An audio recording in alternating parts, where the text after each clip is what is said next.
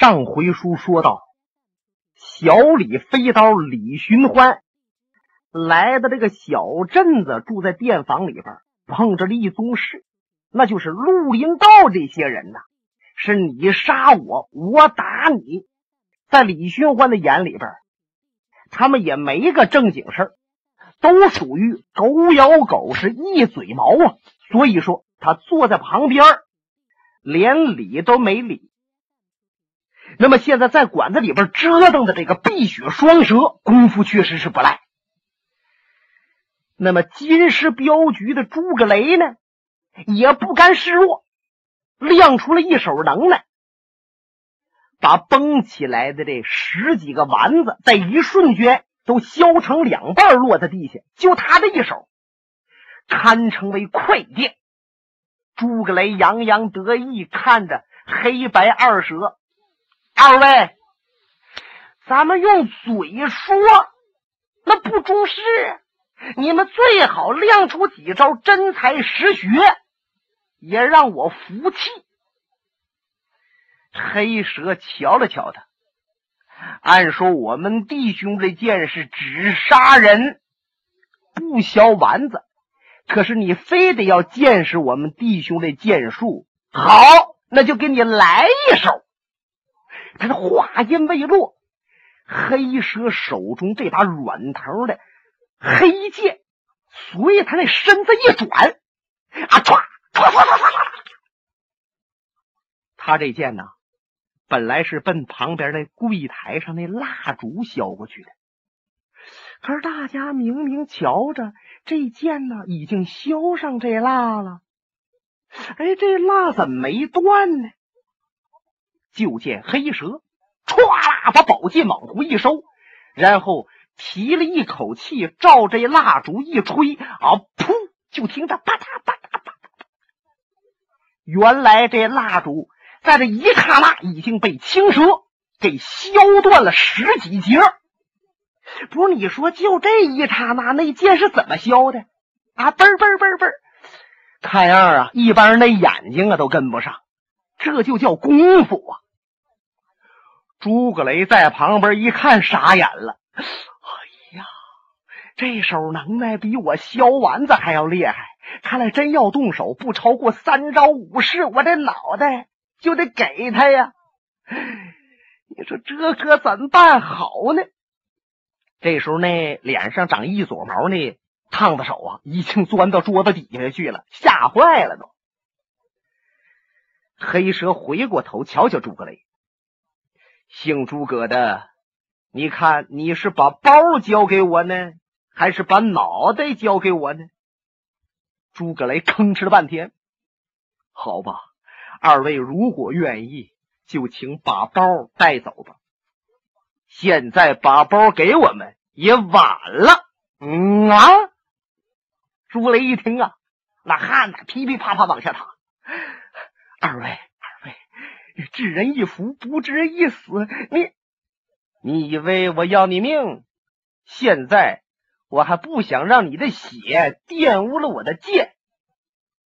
刚才我们在这门外听着，你打什么太行四虎，又什么在地下爬一圈、爬两圈的，好吧？现在你就当着我们哥俩的面，在这个馆子里面爬两圈。你要能爬两圈，我们哥们拿着这个包就走；你要不认爬，我们就杀了你。你看怎么样？嗨，这诸葛雷啊，叹了口气，把剑放旁边了，规规矩矩趴在地下了，真就就地爬了两圈。李寻欢在旁边瞧着，哼，拿鼻子就哼了一声。接着说了一句话：“不怪诸葛雷能活到现在，他脾气比原来好多喽。”这李寻欢好像是自言自语，可是满屋子的人呐，都听得清清楚楚。啊！这白蛇啪的一甩头，两眼就盯上李寻欢了。李寻欢还低着头。用小刀在那磕木头人呢。白蛇刚才进屋也没说一句话，现在他跨步来到了李寻欢的跟前，用手敲这桌子，当当当当当当当当。没想到这屋里边还有高人，我们弟兄是走了眼了。好吧，如果哪位不服气，那就亮出几招能耐来。如果真比我们弟兄强，也别说我这包给他，就连我们哥们的脑袋都交给他。他的话音未落，就听馆子外面有人答话：“你那脑袋能值几两银子？”嗯啊啊！不是你说碧血二蛇现在狂到这个份儿了，眼空四海，目中无人，就连诸葛雷都得就地爬两圈。你忽然间在馆子外边有人说他们的脑袋值几两银子，这哥俩能受得了吗？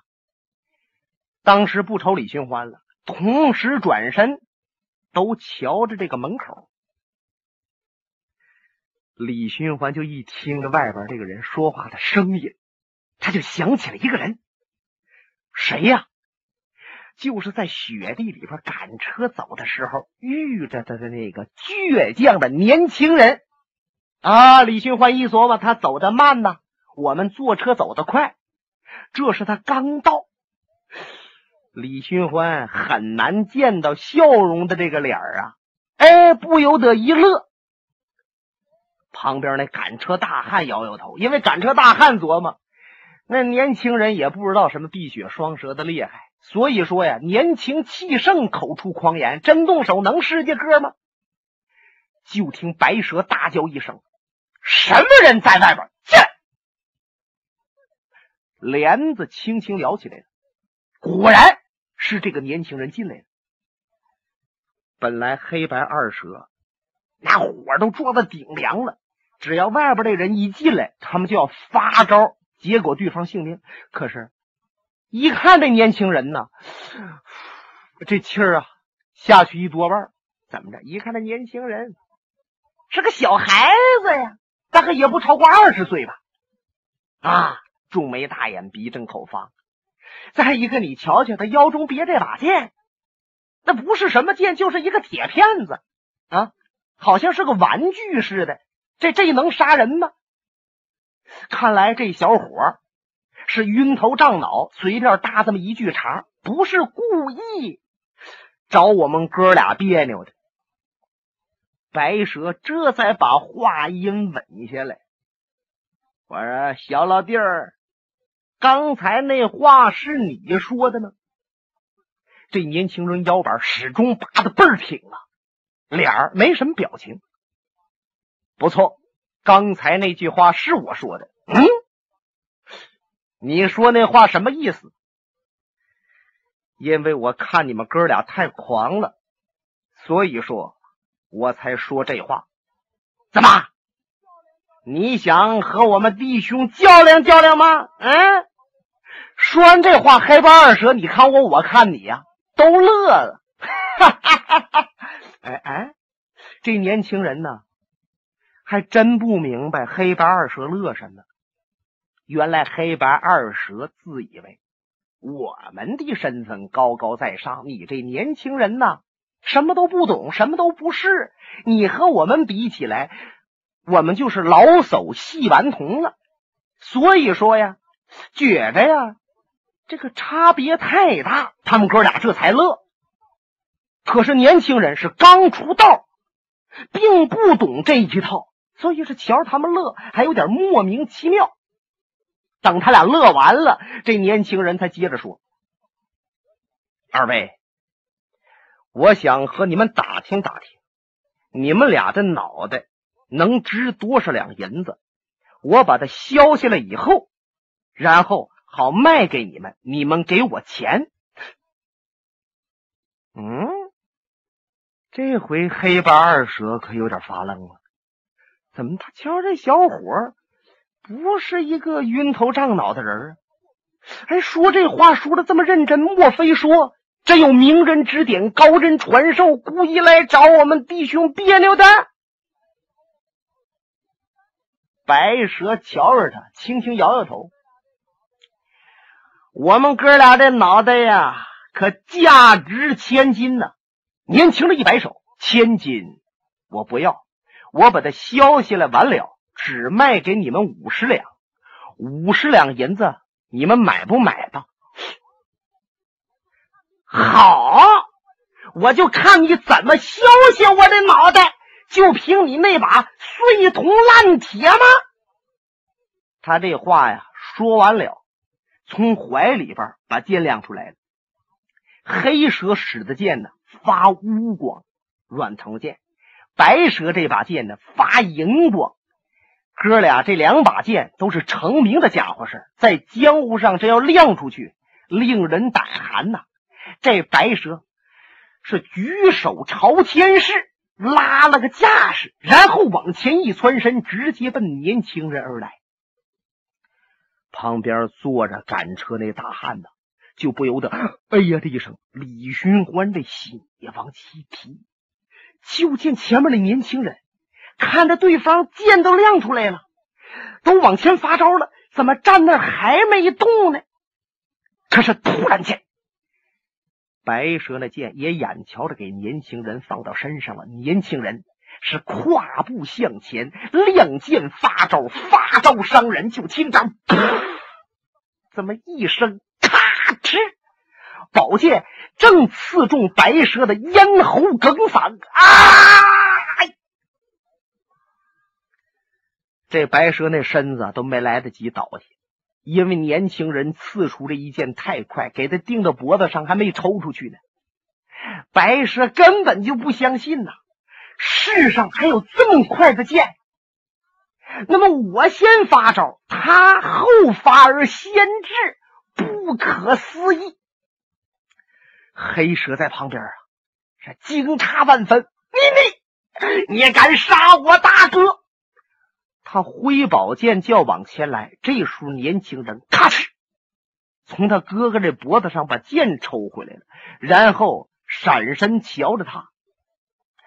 白蛇一屁股坐在地下了，冲他兄弟直摆手，嗓子这地方透了气了。可是啊，他还勉强的喊：“不要动手。”咱们不是这小子的个别给我报仇！呃啊！扑通，倒在尘埃，是绝气身亡。这白蛇闯荡江湖几十年，在黄河作案也有五六年了，谁也惹不起他。可是，一命呜呼，死在年轻人手下。这年轻人瞧着黑蛇。黑蛇是从心里边胆怯了，浑身哆嗦。我们哥们和你有什么仇？你为什么要杀我哥哥？哎，我什么都不为，我就想把他脑袋削下来，卖给他五十两银子。刚才他已经答应了。好了，给银子吧。怎么？你真就为五十两银子把我哥哥杀的？年轻人不说话了。黑蛇从怀里边拿出一块元宝来，足有五十两，邦当就扔地下了。然后一俯身夹起他哥哥的死尸，一边哭着一边往外跑。你看武术就这么回事对方能耐大，你不服就是死啊！怕死怕死就赶快跑。李寻欢回过头来瞧瞧他赶车那个仆人，心想：怎么样？我在道上的时候。我瞧着他这个铁片子剑，戴在他的身上，就觉得不一般。果然如此啊！这年轻人拿着这块元宝奔柜台来，当当往这一撂。掌柜的，给我来两坛子酒，我要好酒啊！呃，是是，吓得掌柜的都不知道说什么好了。你看。就这一阵滥杀滥打，那诸葛雷呀，不在地下爬吗？爬到半截腰，他还在地下趴着，始终没起来呀。可是，他就借着年轻人转身奔柜台买酒的时候，那身子噌就窜起来了，手中这把剑也抄着呢，照着年轻人的后心，这招就往里边进。按说，年轻人杀了白蛇，那是为诸葛雷解了围、出了气。诸葛雷应该感激他呀。可是诸葛雷这个人太卑鄙了，他是怎么考虑的呢？就我诸葛雷在江湖上也是有些名望的人，提起追风剑，谁不知道？今天在大庭广众当中，众目睽睽之下，让人家黑白二蛇给绝了，我以后还能走得了镖吗？江湖这碗饭我就吃不了了。哎，年轻人呐？你把二蛇这杆旗给绝了啊！那么我要把你的年轻人再杀了，别人就不会说我没能耐了，只是说我一时不慎败在黑白二蛇的手下。你看没看着？人心叵测呀！诸葛雷就是这么个东西。可是前边的年轻人一点都没走这心，真是防不胜防，躲不胜躲。诸葛雷的剑也眼见着给那年轻人刺到后心了。可突然间，就见诸葛雷的身子啊，呼的一下就窜起来了，一声惨叫呀！噔噔噔噔噔噔噔噔啊！咚！后腰撞在一个桌子上了，差点没把桌子撞翻了。怎么回事呢？原来诸葛雷脖子上已经多了一把。七寸来长的小飞刀，这小飞刀在哪儿飞出来的？哎，不知道。反正李寻欢手里边那把刀啊，已经没了。这时候，年轻人从柜台边回转身子，瞧着诸葛雷，他确实是莫名其妙，叫他做梦都梦不到，哎，这个人怎么能杀我呢？他再看明白了，是李寻欢。把他给救了。诸葛雷看着李寻欢，用手指着：“你，你是你在这儿？我刚才怎么没看着啊？”李寻欢冷冷一笑：“哼，诸葛雷，你要早看到我在这儿，你也就不会这么丢人了。”呃啊！诸葛雷顺着那桌子边出来到底下去了，这回甭起来了，永远起不来了。赶出的大汉过去，从他脖子上把刀抽下来了。这时候掌柜的已经端过了好几坛子酒，那年轻人把酒抱到李寻欢的这个桌子上，轻轻往这一放，嘴唇往起一翘，乐了。我请你喝酒。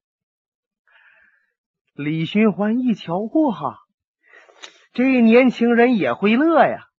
自从在雪地见着他到现在，老是的面沉似水，以为这年轻人都不会笑呢，还这一乐，年轻人的脸啊起了很大变化。说什么变化呢？本来他那脸色显得有一些冷漠，这一笑显得非常的热情，还对人很友好。李寻欢又想到自己曾经跟这个年轻人说过，说以后你有钱的时候能请我喝酒吗？哎，他说可以。哎，现在啊就合上那个茬了。但是李寻欢站起来了，冲他一拱手：“朋友，我不想在这个地方喝酒了，我们还是找个地方吧。”嗯，为什么？因为这个地方刚死人。我不愿意在这儿再惹麻烦。哦，年轻人腰板又往起拔了拔。怎么？你怕死吗？李寻欢听他问这话呀，又乐了。我这个人呢，不怕死，可是就是怕麻烦。说不定一会儿这儿还有很多人来凑热闹呢，咱们还是走吧。就这样。李寻欢邀请这年轻人带着好几个酒坛子来到他们那个马车上了。本来准备今儿晚上就住这儿，可是出了这档子事儿了，不想住这儿了，连夜往前走。其实也就是慢慢往前溜达，在车上面喝酒。李寻欢和这年轻人坐在车厢里边，那赶车的还是坐在外边。就听李寻欢和这年轻人两个人聊着。李寻欢问他：“朋友，你的剑法是相当不错呀，不过我不知道你师出哪门，姓什么叫什么，你能够告诉我吗？”李寻欢一问这话，年轻人的脸又沉下来了。眉头微皱，愣了半天。哎呦，李寻欢心想：这年轻人看样有很多心事儿，大概也经过一些磨难。半天，年轻人才回答：“我没有姓，也没有什么名。熟悉我的人都管我叫阿飞，可是这个名字好像不太好听吧？”李寻欢一听这话，把酒杯端过来了。好吧，我就叫你阿飞。来，我敬你一杯。这阿飞呀，看看李寻欢，也咧嘴乐了。两个人干了一杯。他侧头瞧瞧李寻欢，兴趣也上来了。哎，本来我这个人不太好打听别人的秘密，但是我瞧你这个人，好像是在江湖上挺有名的人吧？李寻欢一听，摇摇头：“嗨，其实有名未必是好事。不，我这次出来就一定要成名。如果要不成名的话，我想不如死了好啊！”哦吼！李寻欢瞧瞧他，心想：这年轻人想成名，真要成名了我，那麻烦事儿也就多了。李寻欢喝了几口酒，他就咳嗽上了。原来李寻欢身体不好，可能是肺上有病，一咳嗽脸涨得通红。年轻人，哎，这量可不小，左一碗右一碗的在旁边喝着。忽然间，马车停住了。嗯，李寻欢往外瞧了一瞧，这个时候啊，已经过半夜，满天星斗，一轮弯月。可是撩开帘子看外边的雪地还挺明亮。他问那赶车的：“怎么回事？”少爷，前边有人拦路。嗯，什么人？是个雪人。雪人。李寻欢一挑帘子，嗖就蹦下来了。这个年轻人跟着也下来了。他们一看，可不吗？就在前边道上有一个雪人。这雪人堆的挺高，有两人来高。堆的还挺像，在那雪人脑袋上边啊，有两个黑煤球，就像两个眼睛似的。李寻欢瞧一瞧，回头看着这个年轻人，怎么喜欢堆雪人吗？这阿飞把脑袋一摇，我不喜欢，因为我这个人是穷人呐，不像人家冬有火耗雕烧，夏有绫罗绸纱，我就是这身衣服。真要碰着冰天雪地，那我就是遭罪。所以说，我看着雪，并不喜欢。哦，是这样。李寻欢一俯身，从地下抓起个雪球来，用手使劲按了压。我这人虽然喜欢雪，可是却不喜欢有雪人挡我的路。说着，他一抖手，揉揉一下。这雪球飞出去了，正好砸在这个雪人的脑袋上，就听着“噗”的一下，把这雪人脑袋呀砸开花了。可是你瞧啊，李寻欢的劲儿用的不小，这雪人可没倒。但是雪人脑袋这一砸开花了，雪人外边这一层雪哗啦一下子就脱落下来了。借着星斗月光，他们几个一看，哎呀！原来这雪人里边包着的是个真人，还没等看清里边包的这个人是谁呢，就听到旁边啊，啾啾啾啾，嗖嗖嗖嗖嗖，嚓嚓嚓嚓嚓，有好几个人在树趟子、雪地里边窜出来，已经把李寻欢、阿飞和赶车的大汉围在当中。本节目由哈尔滨大地评书艺术研究所研究录制。刚才播送的是长篇评书《多情剑客无情剑。